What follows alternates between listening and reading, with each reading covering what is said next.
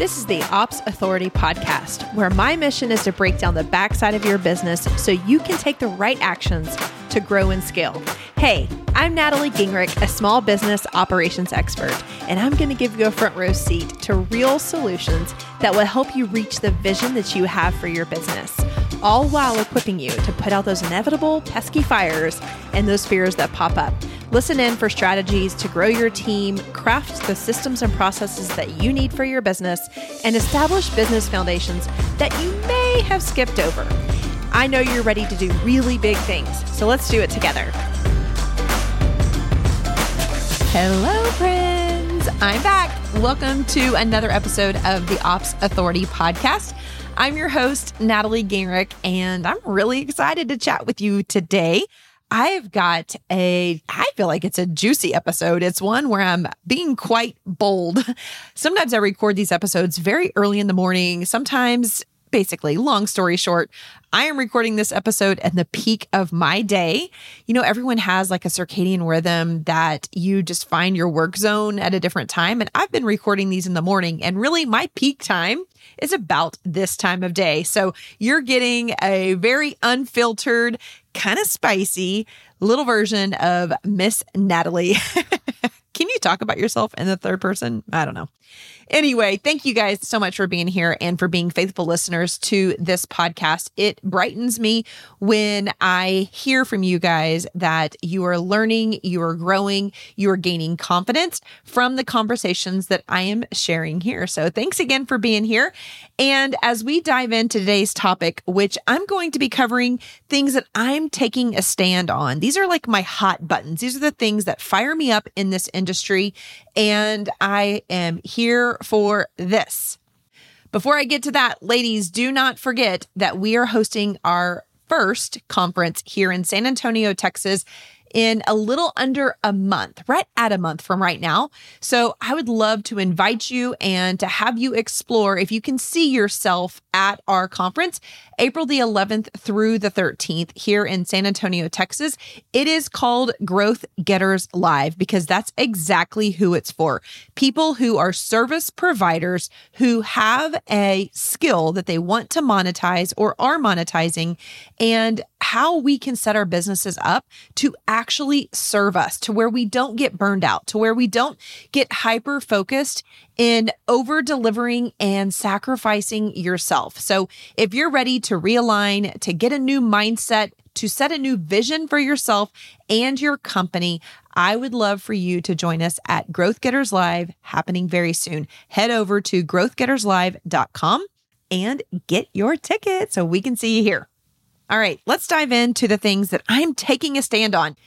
There are so many voices out there. We are influenced by so many people, so many brands. I mean, all the way down to commercials, right?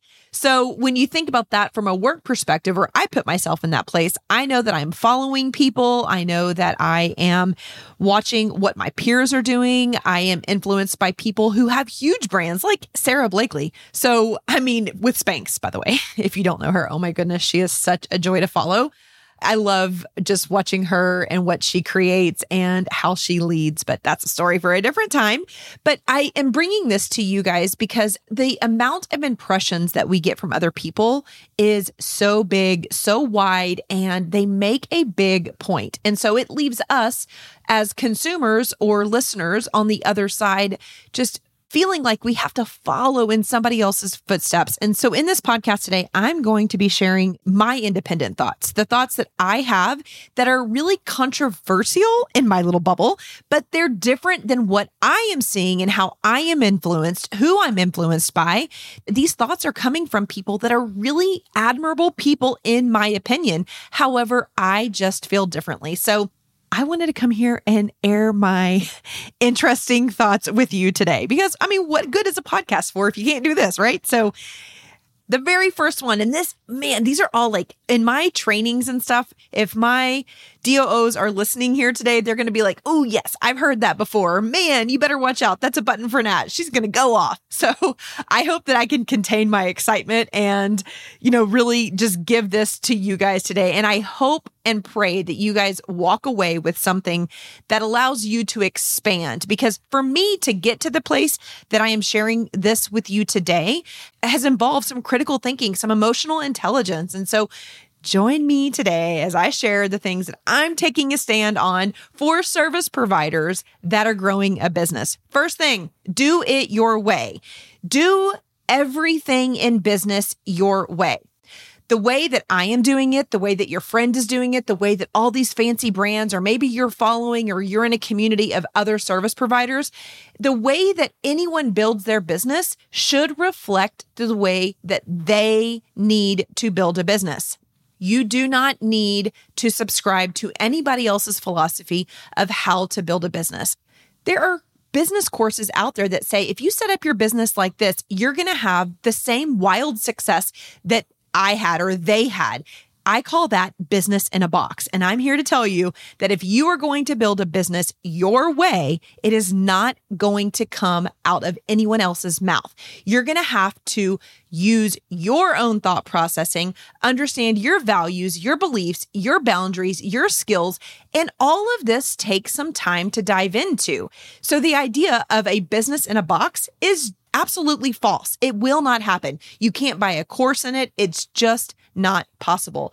This is why I believe that when you're building a business, you need to be in community under the direction of someone who will hold space for you, who will give you the exercises, the ability to process what works for you. Buying it off the shelf is not going to lead you down a fulfilling path because it's going to be somebody else's box. So Doing business your way is the number one rant that I want to bring to you guys today, especially as service providers, because your skill is your skill.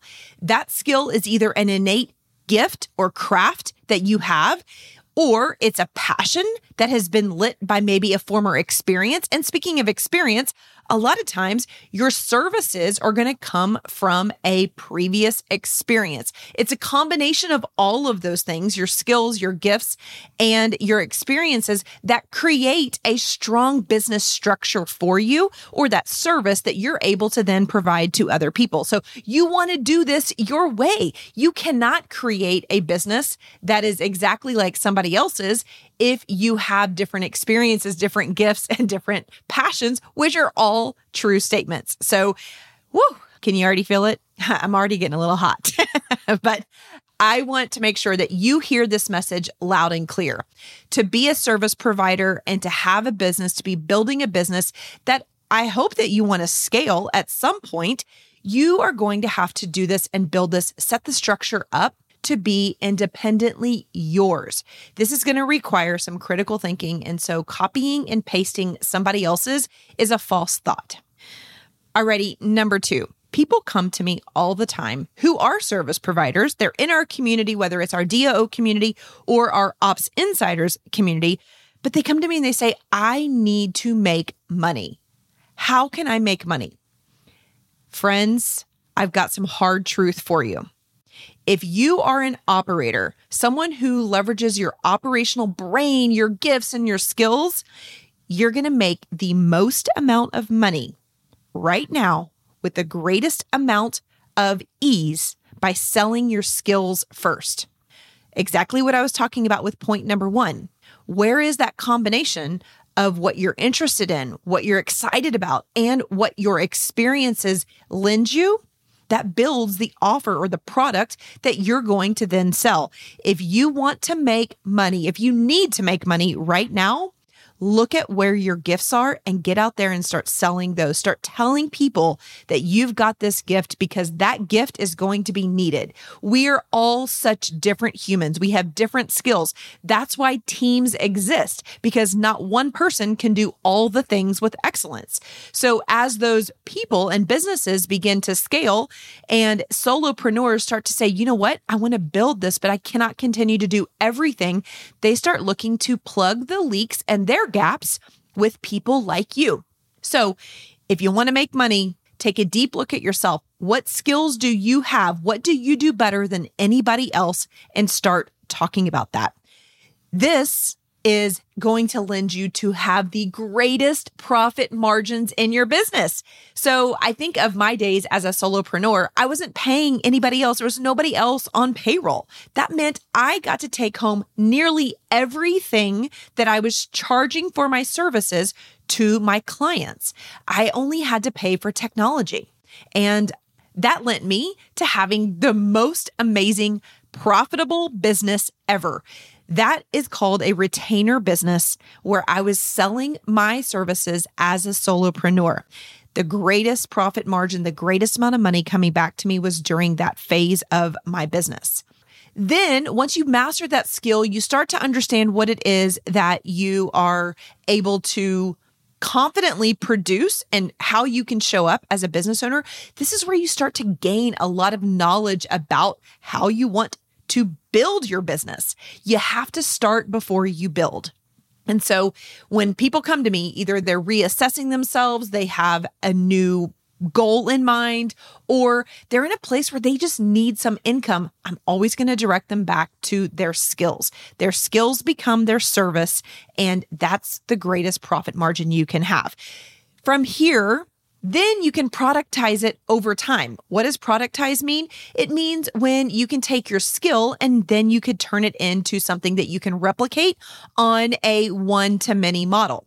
In my personal journey, I was doing operations in a lot of businesses and I took that knowledge and I put it into a group program. This is the very first thing that I did to productize myself. So I was talking to, at this point, five figure solopreneurs who didn't have the ability to bring in a team. So I built a small group of people, eight people the very first time I did this program, and I was helping them to be an operator inside of their business. So I took the skill and the gifts that I was using in a one to one capacity. Then over time, I built that one to many model. But here's what happened I wasn't bringing home as much money because I needed more people to help me to do this. And I also couldn't charge near as much because it wasn't a done for you service. So, whew, I'm getting a little bit excited again. But I can tell you if you are looking for money, look at your skills first. Okay, moving on to point number three. We're coming off of a quick rant on profit margins and how important those are and why that's so awesome. It's the most lucrative business model. The one that I was just talking about is the most lucrative business model where you're a solopreneur, you're selling your skills, and you don't have a team yet. It's at this point when you're bringing home the bacon, the most amount of the bacon. I don't think that that's a very good analogy, but this is where you're having the greatest profit margin, as I've already said. Now, remember, I told you when I was doing this, I didn't have a team. The only thing that cut into my profit margin were my systems and the technology needed. The one piece that might have caused you to scratch your little head was marketing. So let me tell you, if you are a service provider, here it comes. I'm just just brace yourself. Social media marketing is not needed.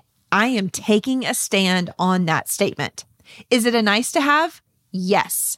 Is it surround sound? Yes. When you are building or reestablishing a business, you do not need social media marketing. But you know what you do need? You need to start having conversations. You may leverage social media platforms to build relationships so that you can get on the phone with people and build connections, build, create conversations, and build relationships. Those things will translate into sales. You are not going to sell a high ticket service based offer off of social media, especially in the beginning. For some reason, we are watching all of these gurus around us who are selling marketing tactics, marketing methods spending time and resources and heck, even outsourcing this, looking for strategists. I see all of these things on a very, very frequent basis where my community will invest in marketing and marketing strategy, marketing implementation, instead of getting on the phone, getting on Zooms, creating a way to actually put yourself in a place where you can build a relationship that will translate and convert into a sell the fast path to do that is through a conversation. Social media is something that I believe should come much later in your journey. I would never tell you to start and build a business, a service based business, where you're putting all of your eggs in social media first. It simply isn't needed. I had no social media presence. I had no website, and I was creating six figures within the first six months of me being in business for myself. I did this through connections. I leveraged the Facebook platform and I was engaged in groups targeted groups where my audience lived, and I started to have conversations. Now, at this point, I wasn't charging crazy rates, I wasn't totally booked out. I was looking for connections, and those connections were able to lead me and become a referral for other people when they were having conversations and their clients or their person on the discovery call was looking for a project manager. I became a referral for them. So, social media marketing, it's awesome. We spend way too much being impressed upon by people who have much larger audiences. And here's the thing what are you going to do with this big audience that you're trying to build? Are you going to convert them into an email? Well, now, when you've got this big email list, now you're trying to market in another way. All of that is great. Those are long games. Social media, email marketing are long games. I will tell you, if you have a product, a one to many product, yeah, you better go all in on these marketing things that I'm talking about, these marketing methods that I'm talking about. However, most of you are looking for income. You're looking to leverage your services, your skills, your gifts in a retainer capacity. So, what does that mean? It means that you don't need many people. You don't need an email list. You need to have conversations. They say that about five conversations will lend you to one deep connection that can become a sale.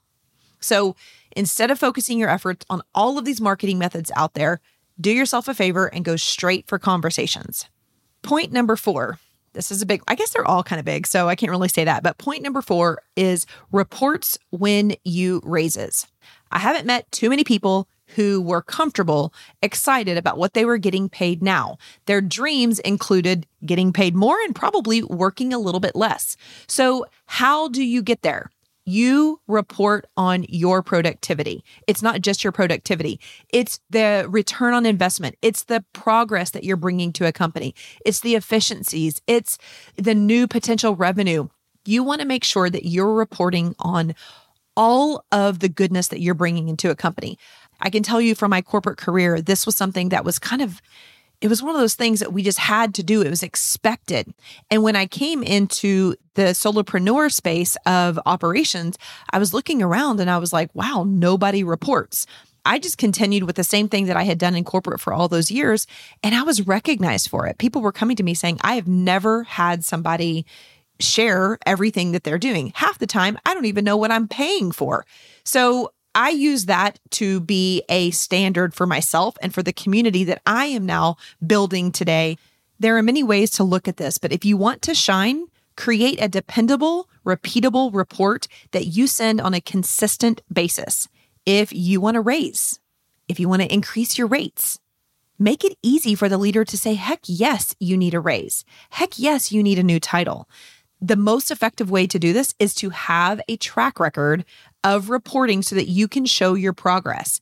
At this point, you take away the subjectivity of it. It becomes hard, concrete fact when you have a pattern of reporting. All right, number five, last one desperate attracts desperate. If you find yourself in a desperate mindset where you're desperate for clients, you're desperate for money, you're desperate to make a change, I can promise you that is felt on the other side.